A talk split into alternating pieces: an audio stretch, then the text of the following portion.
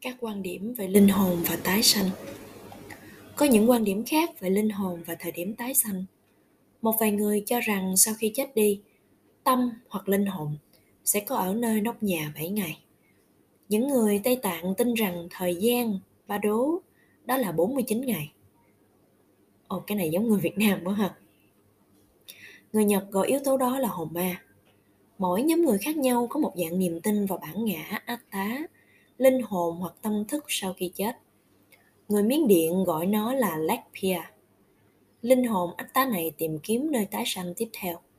Nếu nó không thể tìm được một nơi mới, nó sẽ tạm thời ở một nơi được gọi là Etta Rawafa, tức là nơi chuyển tiếp giữa hai kiếp sống. Tuy nhiên, theo giáo lý của Đức Phật, ngay trước khi chết, đích đến tiếp theo đã được quyết định. Tại thời điểm tử của kiếp sống quá khứ, nghiệp đã quyết định đích đến của sự tái sanh. Một người chắc chắn sẽ đạt đến cõi tái sanh tiếp theo ngay lập tức. Không có đời sống chuyển tiếp giữa các kiếp sống trước và kiếp sống sau. Do bởi tha mái và thủ, một người đi đến cõi hiện hữu mới không được thấy bởi chính người đó. Nghiệp tổ chức và tạo ra kiếp sống mới và kết quả là chúng sanh hữu tình đi đến một trong 31 cõi. Cõi gần nhất với thế giới loài người là cõi ngạ quỷ, bê tá.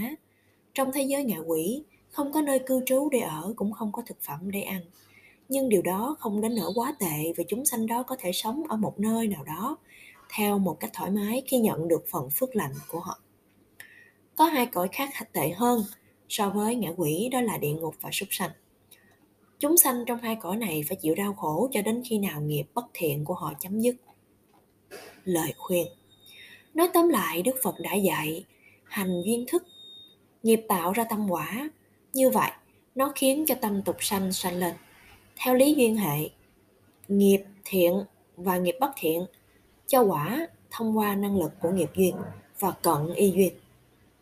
Thông qua năng lực này, thức được tạo ra. Đức Phật đã thấy được cơ chế của nhân và quả. Chúng ta ngày nay đã tự mình biết rằng nếu chúng ta thực hành việc ác, chúng ta sẽ trải nghiệm những quả xấu. Cho nên, nếu chúng ta phải phải tránh những hành động bất thiện và cố gắng nỗ lực làm các việc thiện.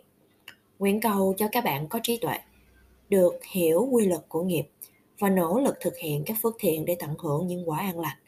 Kết thúc chương 3